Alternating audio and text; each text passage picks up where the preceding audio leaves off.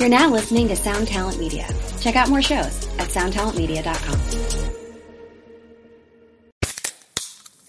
Hey, what's up, everyone? I'm Matt McGachy, the vocalist of Cryptopsy and the host of the Vox and Hops Metal Podcast, where I sit down with fellow metal musicians. We talk all about their lives and music while sharing killer craft beers. If you've ever wanted to sneak backstage and share a beer with one of your favorite musicians, well, Vox and Hops is the podcast for you. This week on the podcast, I had an amazing conversation with Morgan Lander and SJ Jones about Kitty Pig. There is this episode and over 450 other ones to help you enjoy life, metal, and craft beer. So what are you waiting for? It's time to become a Vox and Hops head. Cheers!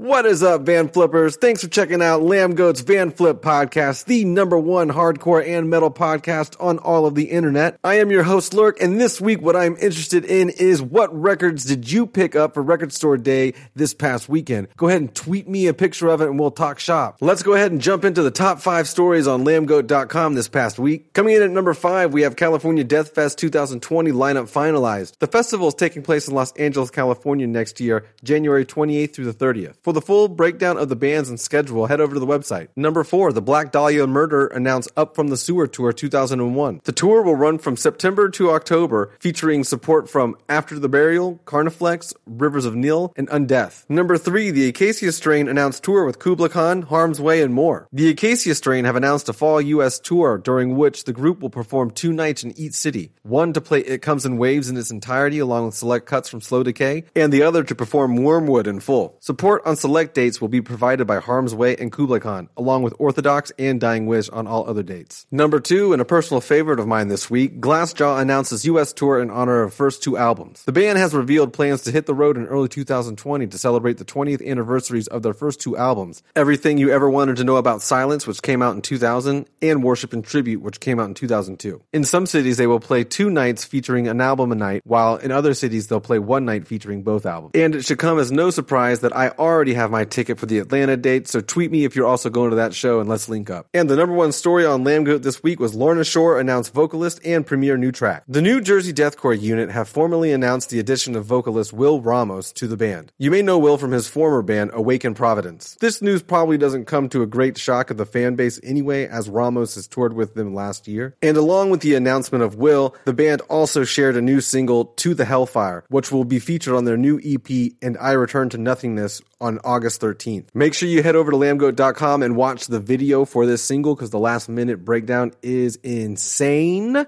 But you can also check lambgoat.com for all the dates for the tours that we announced earlier in this segment as well. And now for the albums dropping this week, the week of June 18th, 2021. This week we have releases from Illustrium, Bosk, Fear Factory, The Day of the Beast, Hacktivist, Crowbot, Death Perception, Heavy Temple, Helloween, and Tiger Cub. And our guest this week is James from Haulix. I can hear you now asking yourself, what is Haulix? Haulix is like some musical promotion software slash platform. Any of the advanced albums that we get, we get usually through Haulix or some other platform similar to Haulix. So James will kind of explain all what they do and how they help artists and such like that. We don't only talk about Haulix the entire time. James and I also talk about the changes in the industry as well as the music scene in general. He also gives some insight on how bands should market themselves and further their career. Don't forget to follow Lambgoat on social media. Give us a like on Facebook, and you can find us on Twitter and Instagram at Lambgoat. Head over to Lambgoat's YouTube page, and you can find all of these podcasts in video format and our other Lambgoat content. Make sure you hit the subscribe button and the alert bell so you're always notified when new content is uploaded. Whether you are a returning listener or this is your first time checking out the show, if you dig the content we're doing here, please take the time to go ahead and follow or subscribe to us. If you can give us a like or a rating, that would be extra helpful in the podcast algorithm. It helps so much. You have no idea. So thanks for taking the time out to do so. And if you want to follow me, Lurk, the host of the show, you can find me on Twitter and Instagram at Lurk City. That's L U R K C I T Y. And with that being said, let's go ahead and roll on into the episode. Oh yeah, what's this? I feel this. Oh yeah, this is stuff.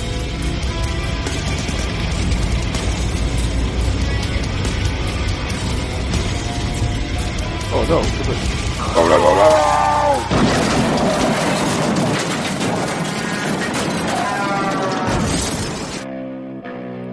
Lamb Goat presents the Van Flip Podcast. What is up, everyone? Welcome to this episode of the Lamb Goat Van Flip podcast, which I'm sure you've already heard in the intro, but I can't stop myself from saying it a million times, and I don't know how to start the uh, the uh, episodes off. So, you know, whatever. However, this week I am joined by James Shotwell, who is a uh, you work at Haulix, which we will get into all of that. So, James, welcome to the show, brother. Hi, thanks for having me. Long time listener, first time guest. Well, I appreciate you listening. Uh, let me just turn you down a little bit because now it's really banging. Um, yeah, I appreciate you checking out the podcast, and you know we've interacted on Twitter for the last year or two, so it's finally good to. I know you've been wanting to get on, and I am glad we've had a chance to finally get you on.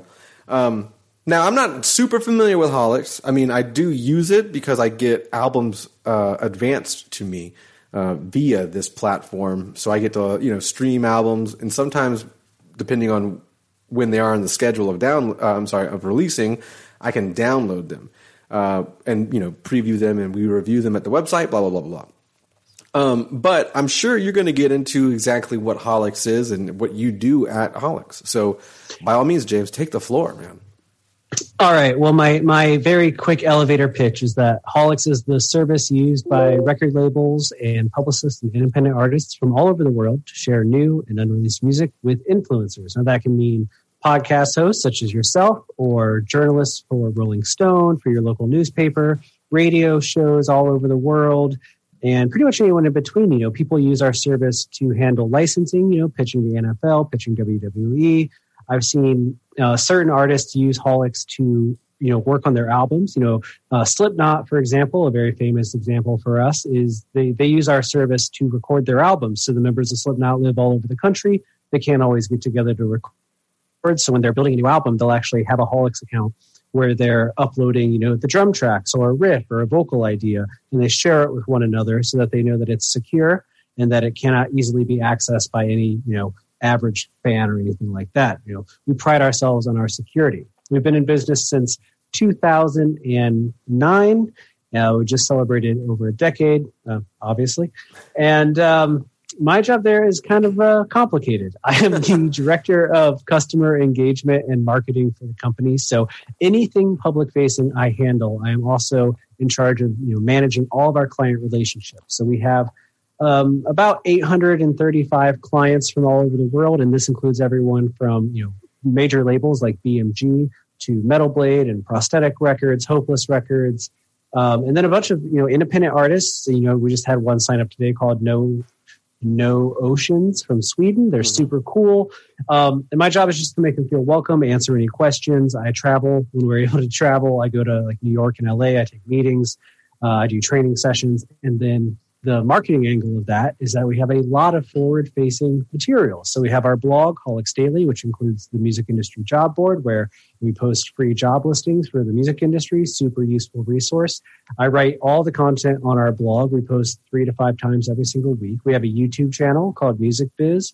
And we have two podcasts, Inside Music, which is an interview show that's been going on for about 230 episodes now. Nice. And um, much more important to me anyways and far more special is our limited series high notes which is a show about addiction and recovery in the music business. We are about to release season four here in a few weeks. It'll be our fourth season in a year but so we, we record uh, anywhere from three to eight episodes at a time and we edit them make them all nice and polished. It's not a typical interview podcast. It has a narrative structure to it and uh, then we drop them all at once, Netflix style, every couple of months. So our fourth season is coming up here at the end of June. Nice, and uh, it's odd that you mentioned that because obviously today uh, this isn't airing. Obviously today, or today or tomorrow, or this week rather, it'll come out weeks later. But unfortunately, uh, you know, I'm sure you pay attention to the news and everything like that. If not, visit Lamb Goat sometimes. Um, Riley Gale's uh, cause of death came out today, and that uh, unfortunately mm was a fentanyl accidental overdose because he was dealing with some kind of you know depression and issues, and you know things happen and stuff like that. Um, you know what's weird about that too is a lot of people are very uh, were very upset that you know we posted about it, and uh, I'm sure they're they're upset that not just that we posted about it, but that it's just it's coming out, but whereas no disrespect to the family and our condolences and everything like that to the to the Gale you know family and everything like that. It's not it's not for like the clicks, as some people say. You know, it's good to know, you know, that even people that are idolized, because I'm sure Power Trip was a big band for a lot of people, and Riley was not. I don't want to say idolized, but he was looked up to by a lot of people in, in the fan fan base. You know, so it's good to know that he's human too, and he deals with the same issues that maybe you or I do.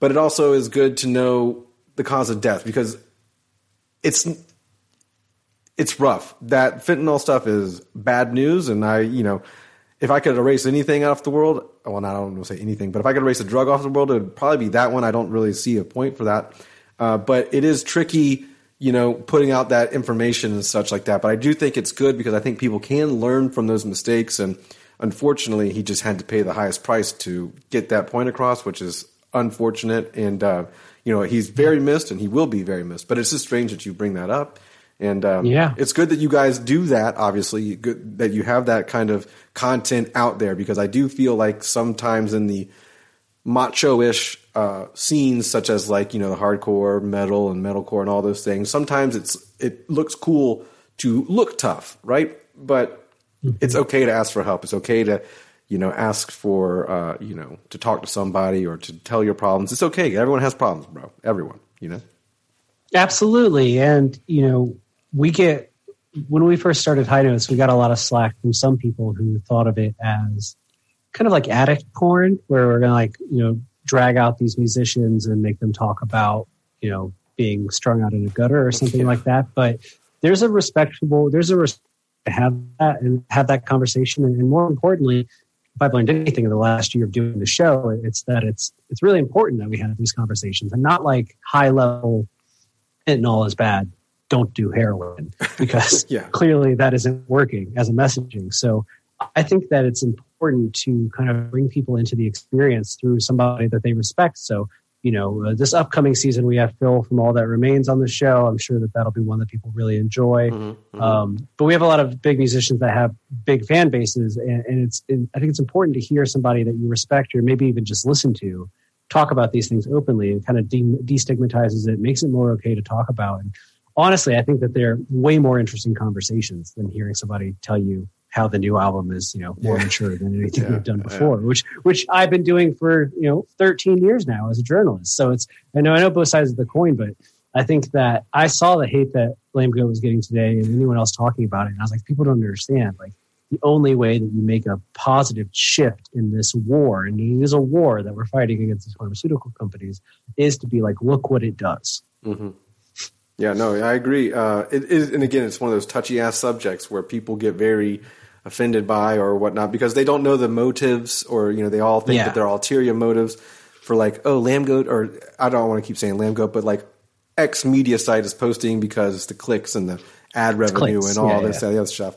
Well, where I mean, like, there's no way around that. That is obviously gonna Mm-hmm. uh, get a lot of attention, but there's also a bigger a bigger point that really needs to be driven home, which is you know, it's dangerous. You can do that shit one time, and you're not around anymore. You know what I mean? So it's like Yeah. it opens up your eyes a little bit, and there, you know, and again, like you were saying, I'm sure, uh, you know, when Corey Taylor started talking about Corey Taylor Slipknot started talking about all of his past issues and stuff like that. You know, I'm, I'm sure he got to a bunch of people just because his band has a, such a huge fan base and he's had such a you know long and hard uh, upbringing and he had a lot of you know quote unquote traumas that happened so i'm sure he you know helped a lot of people with that so i only hope Yeah. that people actually get you know it, it clicks in their head either from your podcast from other podcasts from you know news stories that break it's not about the negative vibe and negative you know attention that it's getting it's all about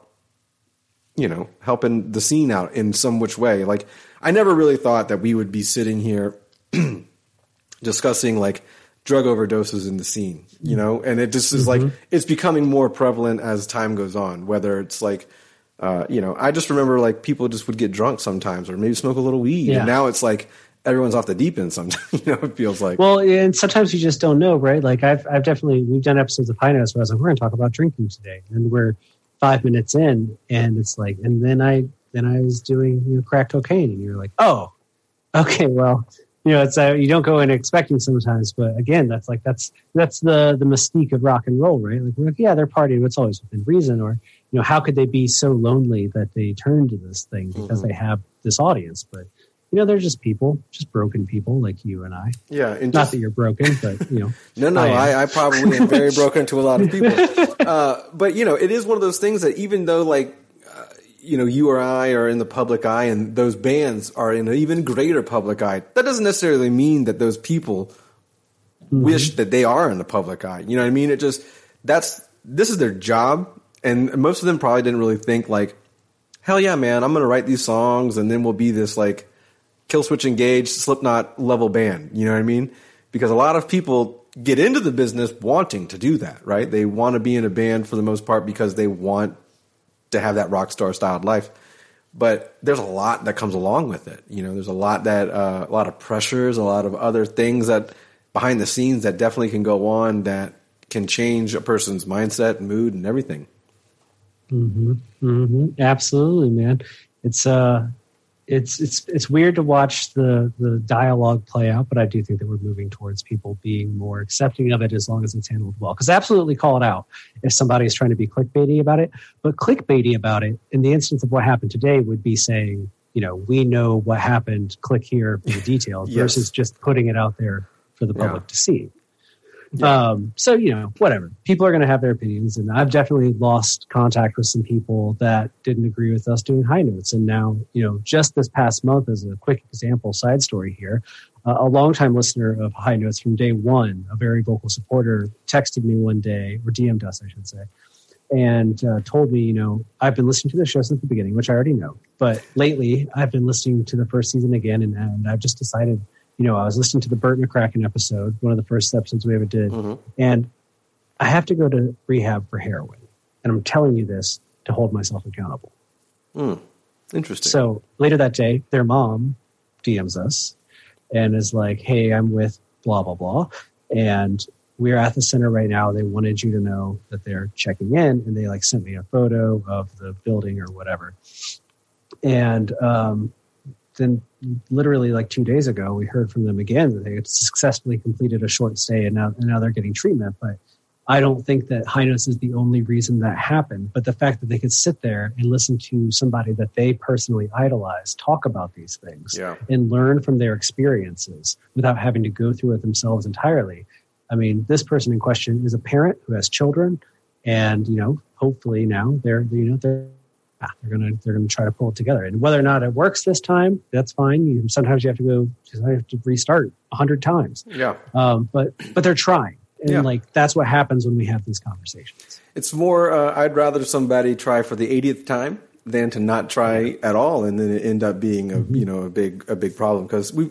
I'm sure you've lost friends to the drugs and alcohol and all that other stuff, as as anyone probably has. I mean, it, it feels like it's such a a thing that happens all the time, unfortunately. But um, you know, it is what it is. But yeah, it is good that these platforms are out there with these outlets that allow you know people to humanize their their favorite bands, and you know that's kind of what we that's kind of what I'd like to do on here, not in the aspect of like addiction and mental health and stuff like that. However, if it does come up on the podcast, we'll definitely explore those realms. Like you know, I had Matty on from um, Memphis May Fire early on, and a good chunk of it was talking about you know mental health and him and getting his you know mental health right and stuff. So uh, yeah, you know if you need help, again, don't be tough guy, tough girl.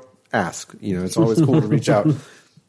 Cool. Not that I want to, you know, start out on a total bummer or anything like that with the first ten No. minutes of It- being yeah. like almost depressing. But let's get back into Haulix, uh, James. Uh, yeah. So I didn't know anything about the front end of, of the company, and I still kind of don't. So I, I'd like you to explain a little bit more in detail. Uh, so, like bands, you can sign up for a thing, right? And you have a dedicated, protected um, way of transferring files. So is that like what other?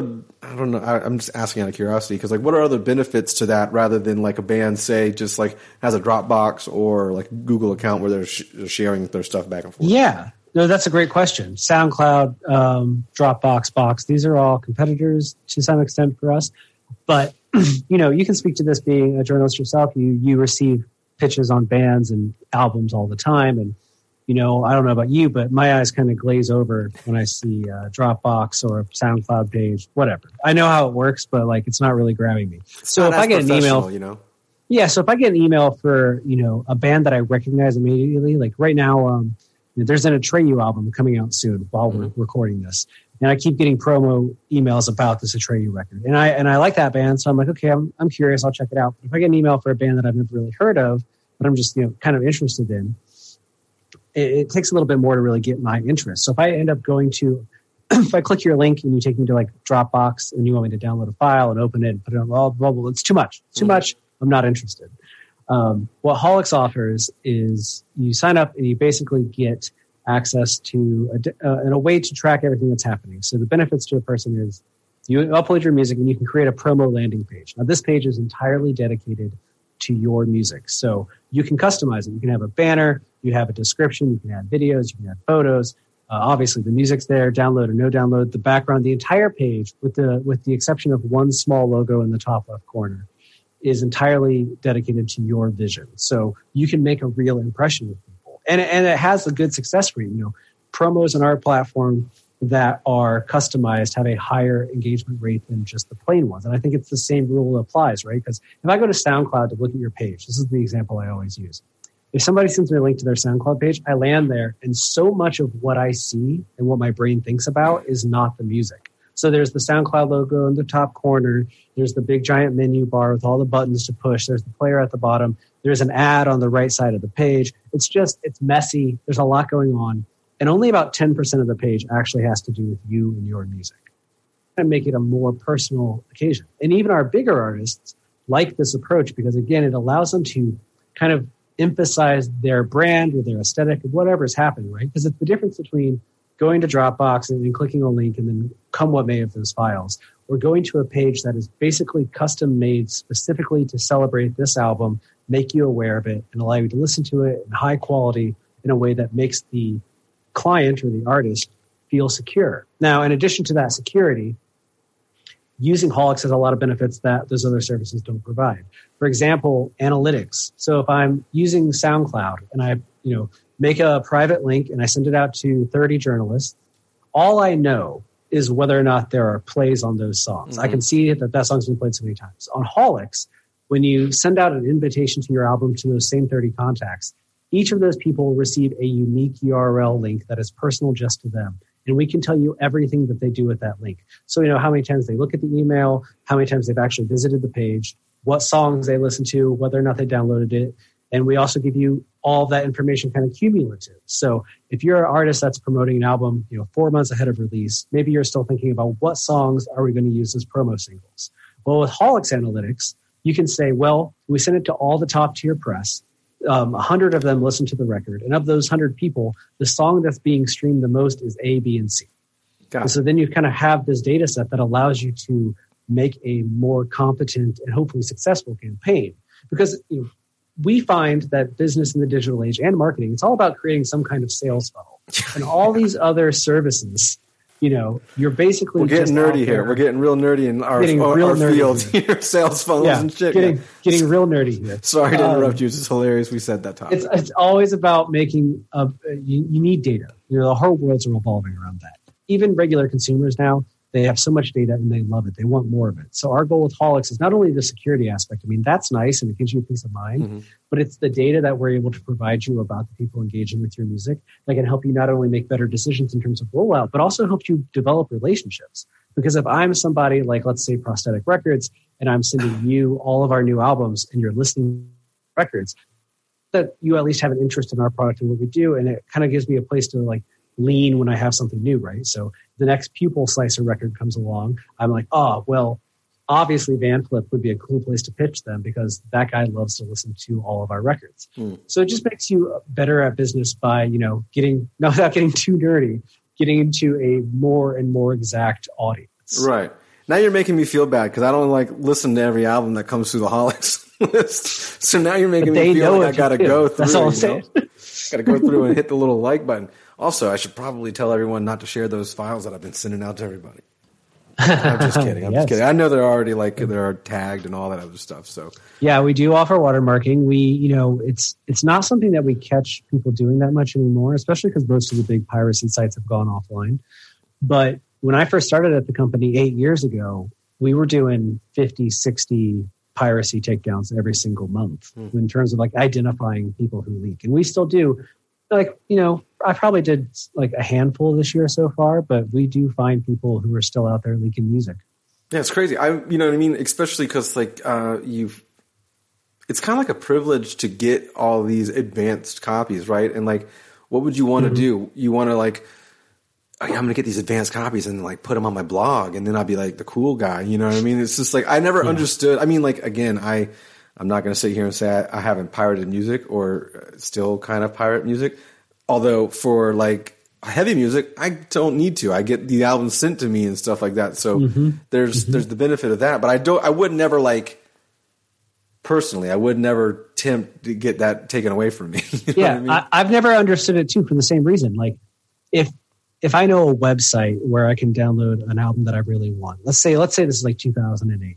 And there's an album, a website where I I've had a leaked album that I really wanted. Maybe, maybe I would be able to tell you the name of that website, but I definitely don't know the person who leaked it. So as as the leaker, I never understand what the uh, what the the benefit to you is for doing this thing that can only hurt you if people found out that you did it. yeah, it's Because really nobody's out there like celebrating a leaker. It doesn't happen. Like people use what people leak, but we're well, fan like, bases may, right? Fan bases may, but then again, like you'd have to know the leaker, and like it's Yeah. it's crazy. It's, yes. And then it's like, well, if they know you, then you're, it's just, it never makes sense to me. But people still do it. And, you know, usually nine times out of 10, the person, A, they deny that they did it, but that's why watermarks exist Mhm. to kind of prove you. And, uh, and, and their other thing is they always just say, you know, I'm a fan and I wanted to share it with which is weird kind of when you think about it from a business mindset, but most Yeah. people don't. They just think like, oh my God, this new record is so good. I got to share it with Bob. And then Bob has three people he wants to share it with, and so on and so forth. reverse sales funnel. You know, it just gets bigger at the Mm-hmm. Yes. top. So, uh, but have you found that because piracy is like a an interesting topic too, because there's so much streaming going on and such like that. Like, really, the only kind of piracy that you have is leaks. You know, like people want that the music not just in the heavy uh, realm, but in all over. You know, they they want the music now. They want it, you know, right away. Instant gratification. That's what we have going on with like social media and, and the internet right now. But do you, uh, I mean, do you see like a lot of piracy going on in general, like even outside of Haulix and stuff like that, if, in the business? Not in music as much anymore. I mean, if there's a super early leak, and every now and then it certainly does happen, but it's increasingly rare. And I think part of it is because the industry is making shorter release schedules, right? Because if you're an artist whose album people would be so desperate for that they would leak it, that they would want to download a leak, you're at a level where you can probably just put that album out. So if a leak occurs, people will just rush it out. Like they'll be like, "Oh, it's arriving early," like they did with the Eminem show a billion years ago. um, but in, in music itself, no. In film, it's still a gigantic problem. But Yeah. that's because they just haven't figured out distribution the same way. I mean, in, in, in other areas, TV, film, video games, there's a lot of gatekeeping. There's a lot of like roadblocks to accessing content, right? Like there's, you might have Netflix, but you don't have the exclusives on Amazon and on Hulu and mm-hmm. on HBO Max, blah, blah, blah. But in music, every service, including YouTube and just the general internet, has every song in recorded history, more or less. There's small exceptions to the rule, like Garth Brooks for country fans. he only has a deal with Amazon Music. So if you're Yeah. a fan outside of that, then and his music is some of the most pirated music in the world to this day because of that lack of access. But music is so widely available, even on free plans, that most people are. It's it's way easier to just legally stream it at this Yeah. point. And I mean, at, at some, they are getting, you know, very few shekels for their streaming revenue, right? I mean, that's, I, I, it was very weird. Pirating music for me as a kid was always very weird because I was definitely into it and I definitely did that. Like I said, I still kind of do sometimes. Don't come after me. But, um, you know, one of the things I attribute it to is like trading tapes or something like that back in the day or trading CDs and stuff like that. You know what I mean? Like, it's a good way to find music and it's a good way to like I hate saying like test music out and stuff like that, but you can find new music, find new bands, and all this, that, and the other. But also, here we are, full circle. I, have come full circle, and uh, I still stream music. I'll download an album if I can, and or if I if I want to. But I'm also buying CDs and buying vinyl at a rate that I had never done before. so it's like I, I guess with the lack of all the physical media being out there, it's made me want the physical media more. Whereas, like, yeah. you know, CDs were getting pumped out by the hundreds of thousands, if not millions, and so it didn't really feel special. But you know, I I always made it a point too if I was pirating music that I would support the band in any other way that I could, whether it's yeah. supporting them online, going to a show, spending gobs of money on merch. Because being in a band myself, I I kind of know that that's the band will see the bulk of that money, especially smaller bands. You know what I mean? Yeah. That are touring in a van and stuff like that. Those guys are definitely gonna eat McDonald's off of my stuff, or maybe get a better hotel room because they they sold a, a little bit more merch. You know? Mm-hmm. Yeah, I always tell people if you're not a person that likes physical media, um, a buy merch, but if you're buying merch online, just add the digital download to your cart, even if you never use it. I remember when the last Fit for a King album came out, they did a live stream where they had like a whole exclusive line of merch, and I watched the live stream, which is free on Twitch. Good for them to be able to like give that to their fans. I bought I bought two shirts. I bought one for my partner as well. And then when I was going to check out, I was like, oh, the digital download of the path is only five dollars well, who cares? That's yeah. a cup of coffee. That's for most people, you will lose five dollars or spend it frivolously in the next few days and not ever even think about doing it. So to add that to your cart and just like give the band those few bucks, like whatever. And as a digital download, that's like all profit. Mm. So so it helps. So I always would just like just add it to your cart, even if you don't use it. Just just make the purchase. That's good to know. I didn't really realize that it was pure profit for the band. On the, I mean, I guess I should have realized it, right? But yeah, you're just hosting it on your website and providing a download link. So whatever you're paying for hosting, but it's not a big file or anything. right. And again, those files are going to be better. They're going to sound better. Mm-hmm. It's going to sound high quality, and it's not going to sound like streaming. That's my biggest. Mm-hmm. I think that's the biggest thing that I have with streaming. That's why I started buying CDs and, and, stuff again because I have a CD player in my car, and you know I put a CD in in my car. I listened to a CD like after a couple years of streaming, and I was like, "Holy crap! This sounds totally you know totally different and better, fuller and bigger." And so from there on, I just started like really. I have like over 200 CDs now, and that's only been a year and a half. So it's like crazy that I've gone this nuts with it, but it, it, with those downloads, you get those bigger files, and you know you can put those on your phone and stream that rather than through Spotify because Spotify and all that stuff is condensed and you know um, EQ'd specifically for tiny little speakers. So a lot of people don't realize that, and they're missing out on a lot of a lot of music they can't necessarily hear through that editing.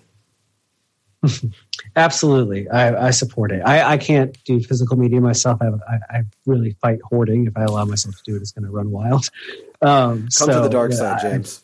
no, I can't. I, you know what I do? I, I, I do that for Godzilla stuff. I have. I'm staring at two unopened Godzilla versus Kong toys right now. So I, I do allow it for Godzilla things, but just not music because it, it's gotten out of control.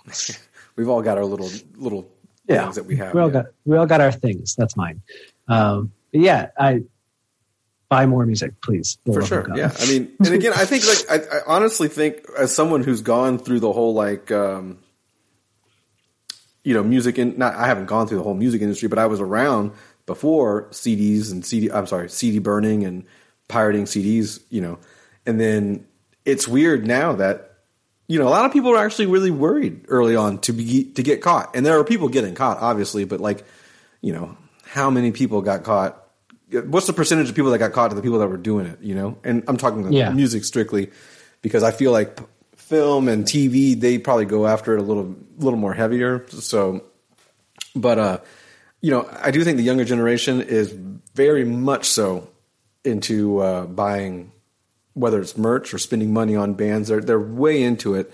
And um, it's good to see because it obviously makes the scene flourish a little bit more and allows these bands to do what the fans love more often uh, because I talk to a slew of people every day on this podcast, and a lot of them have day jobs.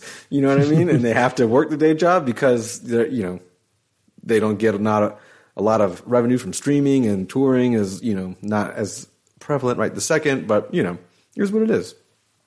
if I didn't do high notes, I think I would do a podcast about artist day jobs. Like have an artist on the show, but only talk about the day job. That's like that's uh, I, I would like that angle. Um, I think that it's fascinating to figure out. I always like. I like the idea of backup plans. So I guess maybe rather than talking about their day job and the extent of like this is what I do and uh, while I'm trying to make music, it'd, be more about the idea of like everyone knows the ride eventually has to end, especially for the world of music where you and I exist. Mhm. Like no one, the very rare 30 year career, right? Oh, yeah, most, yeah. most people are like three to five albums and I'm out. So I always want to know like, what is the thing that's like keeping you going outside of music? I remember recently learning that Adam from Taking Back Sunday had just got his degree in architecture. So that's like his backup plan. So like Taking Back Sunday's done. Adam Lazzara could build you a house. And I love that idea.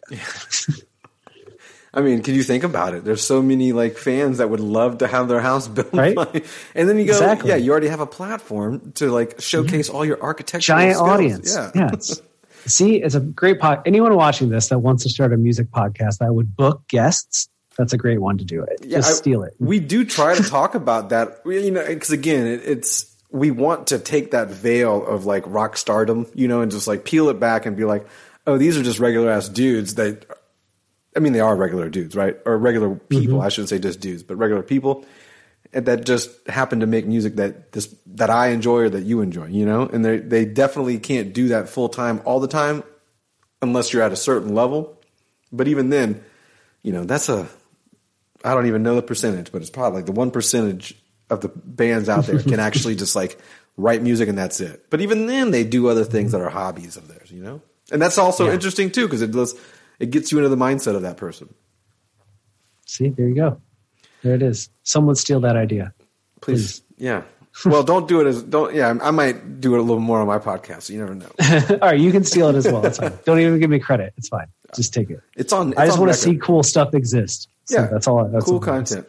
So speaking of like, you've been around for a while in the you know the heavy music genres and scene and stuff like that. What are some of the biggest changes, whether it's you know in the music industry itself or in the way like bands work together or bands work with their team to kind of release you know their product? Well, I think you know the biggest change is like, I mean, obviously just the digital age, but more I would say it's like the social media awakening and just uh, engagement awakening. Because I I feel like up until very recently, the last like three or four years, rock and and heavier the heavier music more and more were always considered like behind. And, and, and, maybe in the public conscious it's still behind the curve. You know obviously hip hop is, is much more popular in a general sense. But rock in terms of doing the things you need to do to position yourself to be a gigantic star rock was like slowly falling behind. Because there are all these like cool bands. There's always been great bands making great music. But until very recently it seemed like most of them didn't know how or didn't care about being proficient at any kind of forward facing fan engagement. It was always like, we make really good records and then we tour 200 days out of the year. And that's what we do. Why do I have to be on social media? Why do I have to have a TikTok account? Why do I have to do anything that isn't make music go on tour? And I always appreciated that from like a very pure art perspective. Like, well, I'm not doing this to be famous or anything. But in recent years, there are bands that I think you could argue are nowhere near the best band the genre has to offer, but they have recognized the power of leveraging fan interest in developing a digital community to further a career out here in the real world. And watching that finally happen in the world of metal and watching the older dogs in the game try to like run to catch up, realizing, oh, there's there's potential here that maybe I should have understood because it's been there this entire time. I think that's the biggest change, and it's exciting to see. It's cool to see. Like, a, was it when we were recording this about a week ago? I watched Knocked Loose do a live stream concert, Right. and uh, fifteen bucks. But like, if you told me back in two thousand and two, or even in the late nineties, like you could log on to your computer and watch this band not only perform live, but it will sound better than they've ever sounded in any venue you've ever been to. It'll have a higher production value and there'll be a giant light wall and you could watch it while chatting with everyone else that loves the band as much as you do. I would have thought that was like living in Blade Runner. It was such a cool concept. Yeah. Um, and watching it last week, I was like, this is crazy. Because I, I mean, even in the Code Orange one last year, obviously, was such a big moment for them. That's a great example of what I'm talking about. It's like all of a sudden a metal band was talked about in like the New York Times and everywhere Yeah. else because they realized that they could do what all these people in hip hop and pop music had been already been doing for over a decade, and even indie music. You know, grew world of indie music that wouldn't have gotten anywhere pre-social media learned how to leverage that to become super popular. And rock is finally starting to catch up, and metal is starting to catch up. And and thanks to TikTok introducing more and more kids to uh, alternative style, fashion, music, whatever it happens to be, there's slowly becoming a renaissance in, in, in more of this deep cut metalcore and hardcore from the early 2000s through now. Mhm. And these bands are actually taking advantage of that. I find that to be fascinating and also like finally we're fin- we're finally living in the 21st century as a as a arena of music. Right, and I, I do love the way that the scene because I mean I came from I came from the scene in the late '90s, early 2000s, and it was a drastically different place to be. And I'm not saying it wasn't good. It was definitely like I learned a lot from, you know, I learned a lot of positives from that time frame. So, but there were also like there was like I felt like a lot of gatekeeping type stuff going on, obviously, and again the quote unquote tough guy exterior. Yeah. But um, Yeah. it's really cool to see all these things happen, and it's really cool to see bands like you know, there's a slew of bands that get into their their merch. It's more like a street street style streetwear brand m- styled merch rather than just like your typical like. I'm not trying to clown on Parkway Drive shirt here, but it's like just their album. You know what I mean? It's just like just the Yeah, album. I or- hate that. Or the band name. Yeah. You know what I mean? And like, um, I know a lot of people probably get tired of seeing all these long sleeves with like uh, graphics all up and down the arm, but I feel I feel like that's cool. All that shit looks cool, and it makes me want to buy that merch that much more because you know now you can have a with Depop and all these other kind of outlets. There's a market for like not only throwback, uh, you know, original shirts, but like reprints and and prints of just like like I said, streetwear branded styled merch, and like it's so it's it's another cool aspect of like being in this realm, you know, and then, Yeah. Well, it was always like having having a cool shirt, especially in metal and hardcore, is always such a fun thing. And then for a while, it did get pretty kind of stagnant in design wise. But I think you said it best. It's like streetwear. I think you know, Fit for a King is a band that handles it really well. Where their merch company is almost as big as the band itself. When you think of like how much they're promoting these two things. And they keep it fresh with limited drops and everything like that. Um, we Came as Romans has also done a really good job of capitalizing on that. And then they've also done these collaborations, which I think are so cool, where they partner with a band, both record one another's songs and like vocalist switch. And then they put out a line of merch where it kind of combines the aesthetics of those two bands together. Brilliant idea. Can't believe it took this long for that to happen. right? Yeah, no, it is crazy to see how it's evolving and everything like that. And you know, like I I am a part of uh, all these like different kind of merch groups on Facebook, which I feel sad admitting, but I was I'm in a Glassjaw one because Glassjaw is my obvious. I mean, obvious to anyone who's ever listened to this podcast is my favorite band of all time. Um, there was a guy in there that was so pissed the other day about it being very limited. Like I can't stand that all these drops are limited and blah blah blah. And I'm like, dude, first off, it's smart that bands have started to do that because beforehand they would be like, okay, I need X amount of shirts, then I need X amount of shirts and this, this, this, and this, right? And then there's a chance that the band or bands would pay that money, get that merch, and those designs maybe don't sell as well, right? And then now you're stuck with all this merch that you probably are going to take a loss on. Whereas now you see a lot more pre-order type stuff, you see a lot more uh, limited drops. So like you know, Merch Limited is a, is a whole website based on just that, right? And they take big bands and they do like, we're doing 50 hoodies, dudes, grab them if you want them, you know? And it's cool Yeah. because, again, although that does drive up a market for resale type stuff, which uh, is running plentiful in all sorts of genres and everything like that, but it's part of the game and it makes it like trading and collecting cards, you know? It's There's an allure to chasing down a specific item or album or vinyl that you'd want and there's a feeling of when you get that for you know hopefully the price you were looking for. Uh-oh. I think he's froze up hey we're back Hi. Okay. Sorry. I don't know. I don't know what happened. no you're Um, good you're good you're good i just kept it rolling we're just going to keep it rolling let me make sure it's recording uh, video yeah okay we're just going to cut it in Okay. Good. All right. three two one Um, boom back All right. One other thing I'll add real quick um, about the evolution, the coolest thing to see that you got me thinking about just now when we were talking was is I guess the rise of things like Patreon. I mean, uh, just last week I think I saw an article about the band While She Sleeps. Not a band that I necessarily love, but they've been able to get 2,000 people to send them money every month on Patreon. That's allowed them to be basically full time musicians, even though they are nowhere near you know the top band in the genre by any means. And for King does this as well in the alternative scene. Circa Survive has done this incredibly well over the last year. With this ability, again, for artists to realize the power of harnessing your digital audience to further your pursuits, Patreon and systems like that show that this is a great method. I mean, I pay ten dollars a month for the Circa Survive Patreon. I don't think about those ten dollars, and it helps those guys keep making music. They can. I'll, I'll do that every single month. oh yeah, totally. And I um you know, what's weird is I used to watch this YouTube channel uh, back in the day, and there were it was a girl and a guy called Pomplamoose, and Jack, the guy who created pa- Patreon, is the guy that was in that band. So it's it's made by artists, you know, for artists, so to speak, or creators, so to speak. So um, now.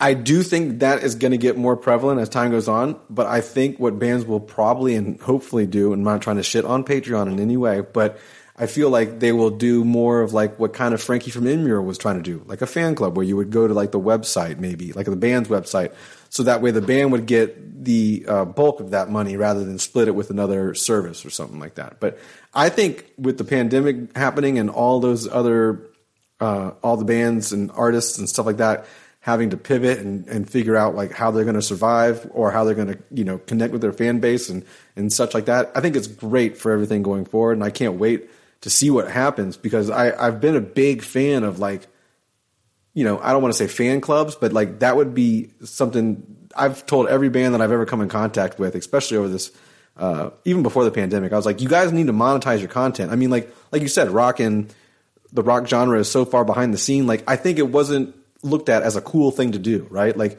no one's gonna like be mm-hmm. in this. I guess Slipknot would be a different. Obviously, people would be like the Slipknot fan base, but like a smaller band, like no one's going to be like, yeah, I'm in the so and so fan club. You know what I mean? But those bands do have to produce the content to to um, make it you know worth worth the fan base to do yeah. that. So and that makes it cool because again, it's more of a connection. You're in like the little back end. You know, you're watching videos that not the everybody gets to watch, or you get to do Q and A's with the band, or maybe there's other kind of like perks that they send out to their fan base. You yeah. know. But again, like you said, yeah. it allows them to do nothing more than the create the art that their fan base wants. Yeah, and if you and if you're an artist that's watching this and you don't think you have enough like content to fuel Patreon, then like start building a Twitch community because some of the artists that do Patreon really well are also on Twitch. And Ryan Kirby of uh, of Fit King, great example. Uh, Trevor from Black Dahlia Murder. Those those are guys who are making a good portion of their income now through Twitch streaming. Uh, Matt from Trivium does oh, yeah. like really well on Twitch, surprisingly. Um, he and I did yoga on Twitch once, so you can go back in history and watch that. That's cool. I, have been trying to get into yoga. Man, myself. I love that you mentioned. Uh, it's really fun. I love that you mentioned Frankie from the Emmure because I feel like in 20 it's the 10 year anniversary of Speaker of the Dead this year, and not enough people are celebrating that band anymore. Well, it's one of those things where I think Frankie just is misunderstood a lot too, and that could be because the exterior that yeah. he, you know, the exterior personality that he created uh, for, you know, and again, mm-hmm. that was created in a time in a time that the scene and uh, everything was different. So uh, I think he gets a lot of flack, and I don't want to sit here and say I'm like standing up for Frankie, but I, I also spent time with him differently than most casual fans would, or, or, or most people that hate on that band. You know what I mean? And uh, yeah same thing. They've been successful. time with the guy, and I feel like yeah, they've been successful a long time, or the band has been successful for a long time, and they've done they've gone through the ringer. You know, every year it seems like they got a yeah. they got an issue that they're going through, and, and they uh, they definitely. I know Frankie caught some shit for doing the fan club, and you know, you got to set it up right, and you got to do it right. And I, I don't know if I mean I'm sure if he tried now, a couple years later, with like a bunch of like. Uh, roads mm-hmm. already paved, he could definitely do it right. And uh, yeah, Speaker of the Dead was a great album. yeah, it's so good. Anyways, um, yeah. What else? What's out? What else is on your mind? Hit me with something else. Oh man, I mean, I I don't know. I was, I was watching baseball right before you started started this, so I didn't want to like bring baseball up because we've been talking baseball on the podcast for a couple episodes. We had JB on uh, JB yeah. from August Burns Red. He's a baseball fan, and we just released uh, Hatebreed, uh, Frank, yeah, Frank from Hatebreed and Ringworm and Integrity. He's a big Tampa Bay Rays fan, and I'm a Rays fan, so I don't necessarily want to get into that again. But um, yeah, so like, what are some other cool things about Haulix? And, and oh, no, no, no. Let's get into marketing for younger bands. That's we should let's let's get nerdy again. Perfect. So like like you were you kind of established a little bit that rock has been behind the curve on marketing and such like that and dealing with their fan base and i think that's i don't want to speak for everybody but i think again it was like cool rock star lifestyle and we're not going to be doing that kind of stuff but what are some tips for like bands that are you know lower lower tier level or artists who are lower tier level like what what would be some tips that you have found that work for any any sized artist Um, well, you know, my basic rule of thumb for artists, especially in, in the digital space, is you know, don't focus on being everywhere all the time. Meaning, you don't be, need to be on Facebook content, IG content, Twitter content, blah blah blah blah. If there's a platform that you enjoy, absolutely stick with it.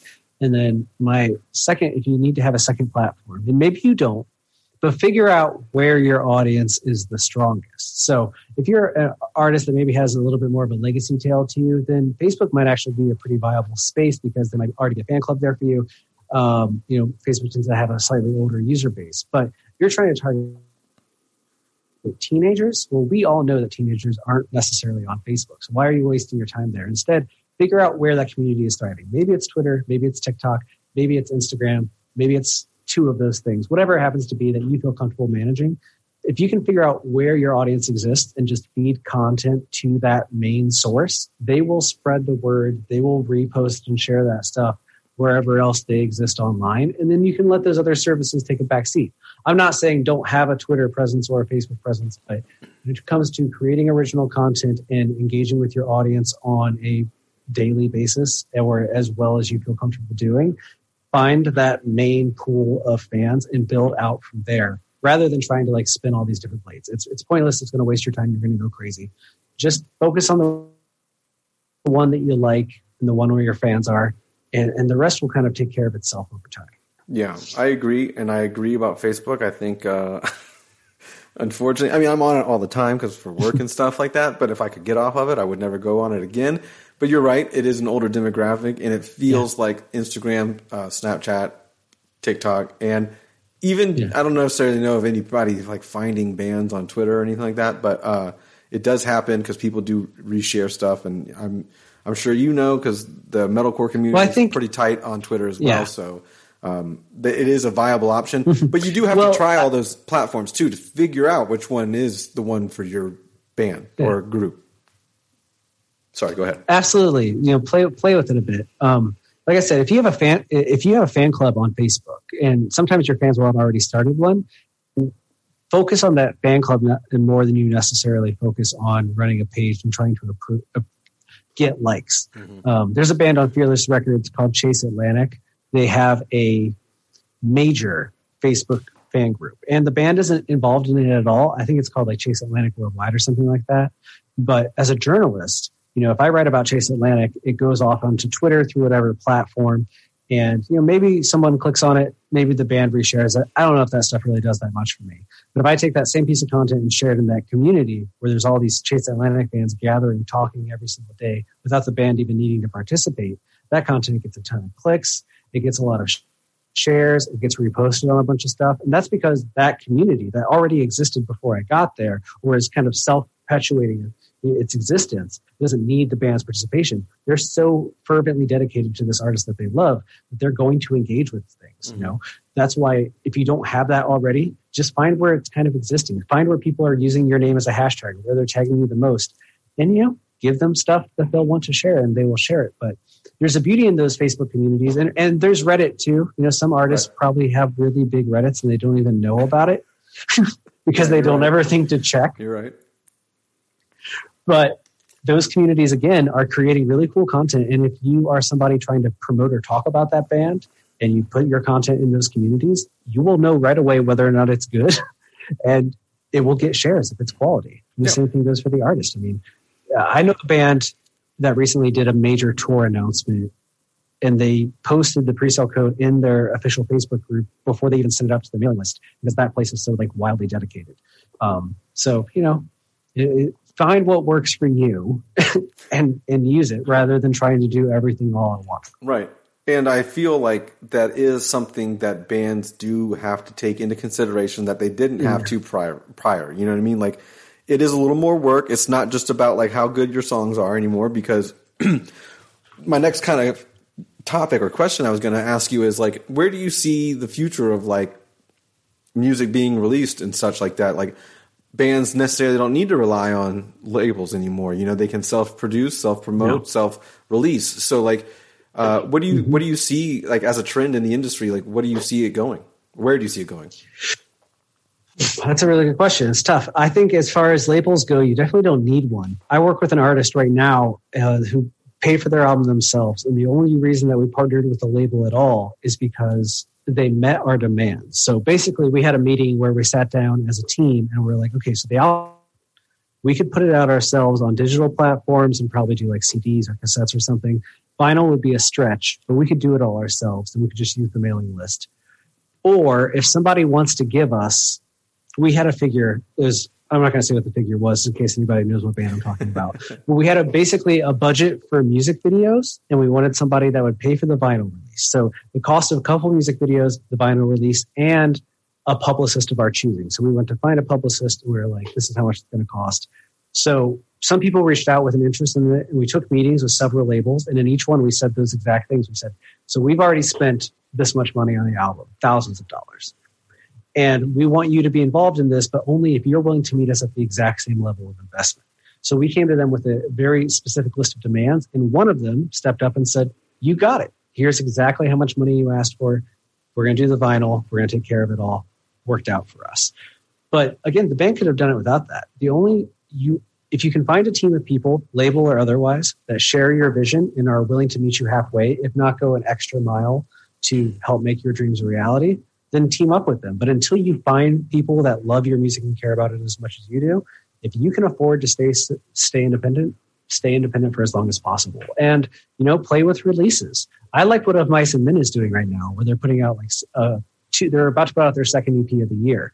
Now they've done full length albums up to this point. Now they have a full length album worth of material, and they're just giving us quarterly three song EPs. By the end of the year, we'll have a new album. But it's cool to see them.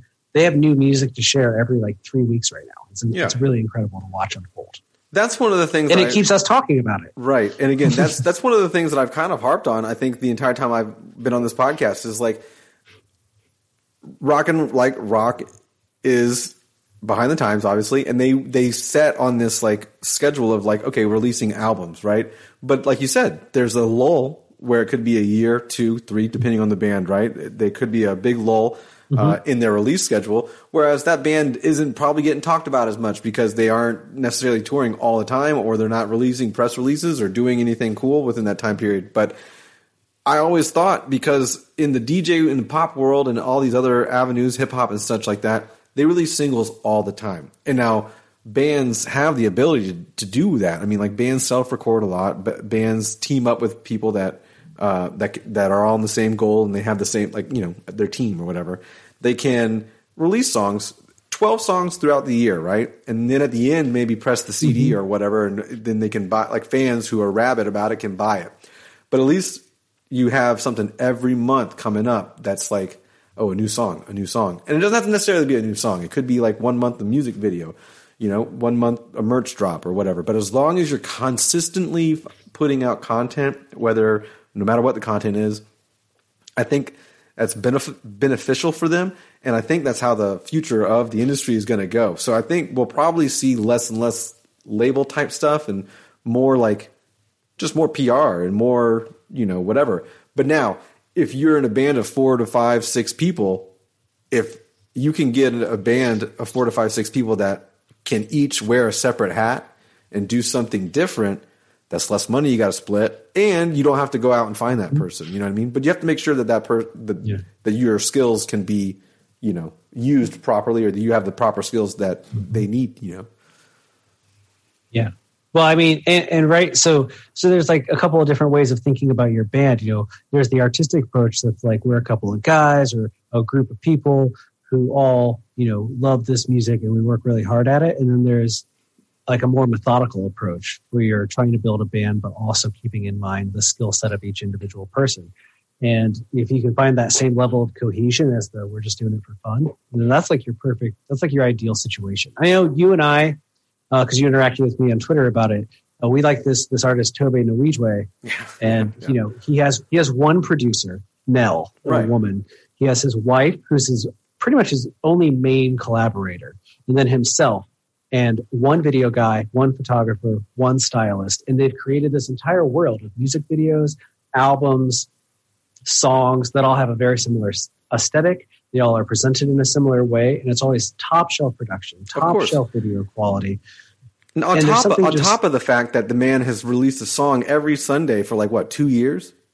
Yeah, yeah, he's insane. insane. Yeah, it's insane. And again, I think that's where like it started to click for me when I found out that you know his team is basically just like his close his close six people group. or so. Yeah, yeah. And I was like, dude, that's you just. And he said something on an interview one time. Actually, he's like, they just have to wear different hats. Like they can do different things. You know what I mean? And that's mm-hmm. the kind of people that you want to surround yourself with. Like, and again, that's a different yeah. genre altogether. But if you can have that within your band, dude, you're you're light years ahead of a lot of other people. You know? Yeah, the same the same exact rules apply. And a, a band like Code Orange, while they do have a label and they have a slightly larger team now, what got them there is that they kind of have that same level of skill where it's a, it's a it is more people because it's a band but they they each have a role and they have roles on top of those roles and they all do them to the absolute best of their abilities. And it creates a very cool not just sound and band but like community and world around that music that kind of is bigger than the music itself.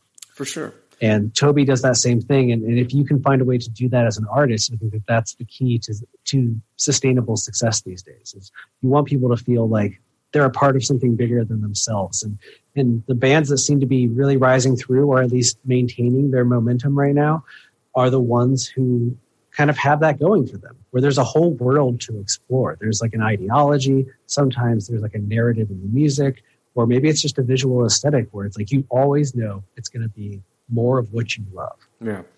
Just you got to approach it. You got to approach the band as a brand, and you got to brand the hell out of it. Even when I was in bands, I never understood like I never understood people that just focused on the music because it's so much more than that. I mean, I get the artistic outlook and the, the artistic you know feel of it, but like I was forever on the internet in a band, just like going at it, just like listen to my band uh, who can we play with shows out of town? Like, you know, I was networking on MySpace like endlessly, dude. Like, that's where my name Lurk came from. Like, I was just going through everyone's profile, lurking everybody out, just wanting to know any and everybody. What band are you in? What, you know, and blah, blah, blah, blah, blah. MySpace, and I don't want to talk about it too long, but like, MySpace was fucking great, you know, for, for the scene back then and finding new bands and everything like that. It was great. Networking, it was like, there's, there's got to be something that makes all that easier for our artists. You know what I mean? And I think the notion of like needing a record label is long gone. And I think, um, like you said, the bands that can cohesively work together uh, and each wear different, you know, hats or whatnot, you're light years ahead, and um, your stay in the scene is probably going to be longer than just you know waiting around and because you're, you're going after it. You know what I mean? Like if you're going after it, the drive is there. The fan base will see that like you said, you'll create a community around it and they'll be interacting with you almost on the daily, you know, and it just keeps you fresh in the viewer or listener's mind. Absolutely. Couldn't have said it better myself. No, it's been it's amazing. It's amazing to see what's going to happen. You know what I mean? And as a almost 40-year-old man, it's it's just crazy to see how things have changed just in the last 20 years, especially for hardcore and metal. Yeah. I mean, uh, you know, uh, you and I are both super pumped about Furnace Fest. Of course, and of course, uh, just yes. just just the other day, I was thinking about like I remember when I was a teenager and how how much work I had to do in theory at least to discover a band like Zao and like everyone that I knew Zao at the end of the 90s was like they're the greatest thing to ever happen in hardcore at the time and everyone had the tattoo and it was like a, it was like a cult but finding that cult and like becoming a part of it and then finding other people that were you know in that community outside of a show was virtually impossible mm-hmm. and these days like i'm like can you imagine if we had the capabilities they had now back when, when bands like that were coming up it, it would be a completely different world. I'm very envious of how easy it is to kind of become part of one of these communities online and then you know feel like you're a part of something bigger than yourself. It used to be so difficult. And I try to never lose sight of how how special those things are. Yeah, it just it, it is very special. Especially that time was very special. Not that it's not special now for people who are finding music and everything like that, but it definitely was like you felt like yeah, because you couldn't go to even Hot Topic and find bands that you were into online uh, at Hot No. Topic. And eventually, you know, the popularity of the scene became so big to where they were having shirts and, and all these other merchandise things going Yeah. on. But yeah, man, I mean, even today, if I find if I bump into a Glassjaw fan or if someone if I'm wearing a shirt and someone says something, it blows my mind because I know that that band is so fucking mm-hmm. small in re, in in this grand scope of things that it's like, dude, yeah. But now we can all find each Yeah. other on like the Facebook group, you know? I mean? yeah, now you just Google Glassjaw Yeah. and there's a, a billion links. yeah, I'd have to go to like glassjaw.net and like hang out in the forum and nerd out, you know. But um, it's good that we can do it via public. So, oh, there was one more thing I mm-hmm. was wanting to bring up, but now I'm fucking blanking out. Wait, I'll ask you something while you're trying to Go ahead. remember. Do you think do you think we'll ever get to hear the unreleased Head Automatica album? I don't know, man. And it's, it's Glassjaw adjacent. Yeah, I but do you think Daryl will ever be like, "Here you go"? Just Dude, there are things that. Daryl's done outside of Head Automatica and Glassjaw that I wish would be recorded too. Like, um, I'm going to throw it way on back, but he had this little group called Geometry back in the day. And dude, he made, they made some fucking awesome songs and there's only like live recordings of them. And so like, no, I don't think we'll ever hear. I don't think we'll ever hear. They'll wait ten. Glassjaw will wait ten years to release a damn album. You know what I mean? So they're like the scenes Yeah. version of Tool. So uh, I I, never know. I remember that he there, there's a while in the 2010s when Daryl was like, "There is a third Head Automatica album. It's done. I don't know when it's coming out." And then it just like, then we just stopped talking. Yeah. and every now and then I find myself being like, "I wonder what that sounds like." I bet it's great. Yeah, I bet. I mean, and it's interesting to see where it would go because obviously the first, uh, the what is it, Decadence was a different album than Yep. uh, the second one. But it would be see, it would be cool to see how they matured on the third time around, you know. And uh, Yeah. God, they're just he's he's a great vocalist. As a Palumbo, yeah, as a Palumbo fan, I figured you would at least have a, an opinion on it. I want to hear it.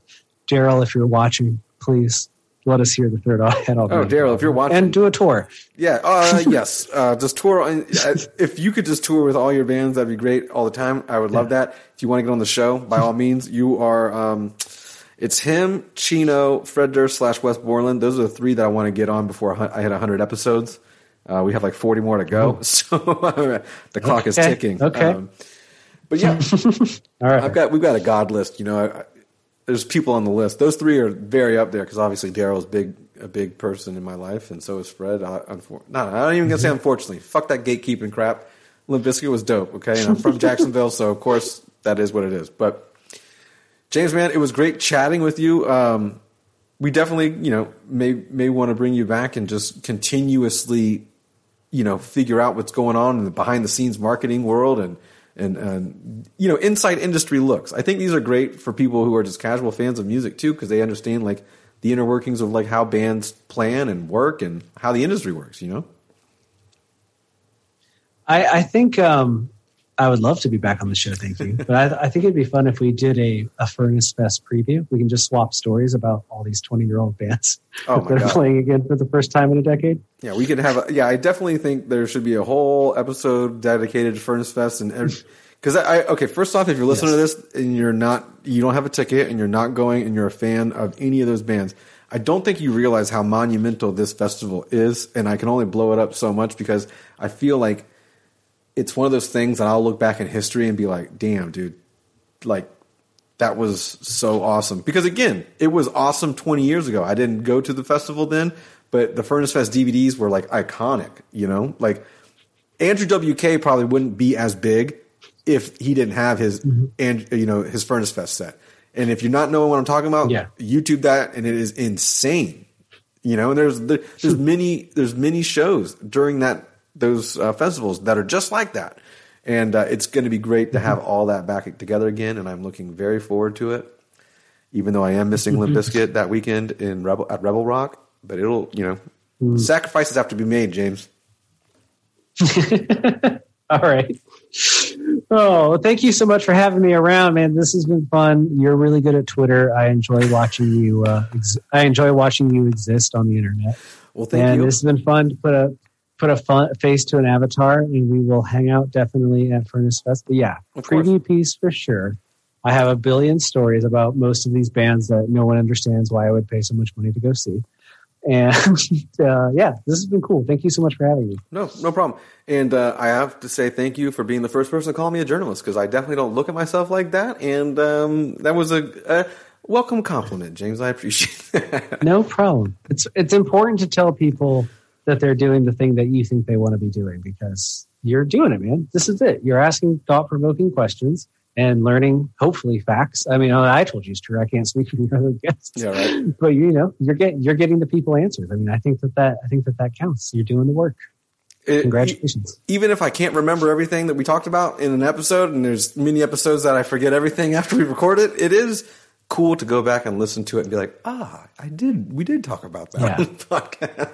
Yeah, exactly. Listen, I'm 232 episodes into Inside Music. I can't even tell you the guests from below 100, probably. Oh, but yeah. every now and then, somebody will comment on something, and I'll be like, "Oh yeah, I remember when we talked about that." Yeah, so, So, yeah, you know. and I now I'm getting to the point where like people like will be like, "Hey, remember that time when you were talking to so and so?" And I'll be like, "No, I don't. I don't remember it." It's you know, what I mean, I've done so many, and I haven't even done so many of these. It's just because they're so they're because I'm such a fan of a lot of these bands and stuff like that that it's very hard to concentrate a lot of the time. so it's it is it's so nerve wracking. You know what I mean? But it's a labor of love. What can you say? Oh, can I can I do a plug real quick? Go ahead. Yeah, yeah, yeah. cut me off? Mhm. No, no. um, when you're listening to this, most likely, depending on any production issues, the, the fourth season of High Notes will be out. It'll be episodes 22 through 30, I believe, uh, this season, because I know it's not coming out. I couldn't spoil it. This season includes uh, Phil from All That Remains, which I already have both Butcher Babies on this season. We have Ryan from the band Monarch. If you're a TikTok person, we have PP Cocaine and Jack Kays, as well as Dennis DeYoung, the founding member of Styx, sharing some wild stories from the 70s, and uh, some other guests that we have not yet uh, recorded, so I'm not going to say them out loud yet. But the season is coming out soon. There's a ton of episodes out, everyone from uh, head of Korn through Shannon Larkin of Godsmack. Uh, a lot of alternative musicians, Anthony Green, Bert McCracken, so on and so forth, have all done the show. It's a it's their story of addiction and recovery. I just host it. I'm a narrator in between story elements, but it's it's really cool. Uh, people seem to like it, and I would love it if you checked it out. Yeah, I didn't even know about that, but James, I will check it out for sure because that sounds interesting. Uh, the both both sound interesting. Um, So I'm just going to cut it here, but stick around if you don't mind. I want to kind of pick your brain about some other things. But again, thanks for coming on the show, Yeah. brother, and we'll definitely keep in touch before uh, Furnace Fest. And I'm sure you're, you're going, right? You're definitely going. Yeah. Okay, cool. We'll see each other Yes. there and everything like that. Yeah, so it's going to be a grand old time.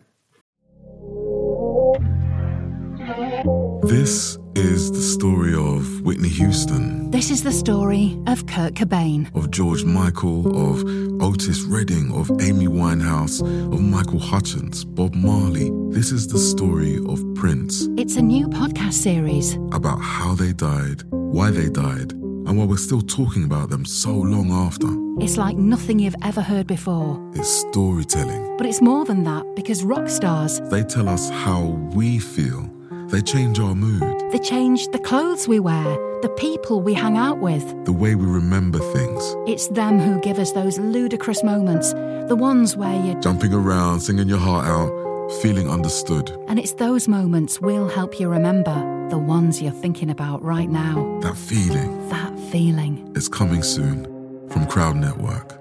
Just search for Death of a Rock Star on your podcast app. and subscribe now.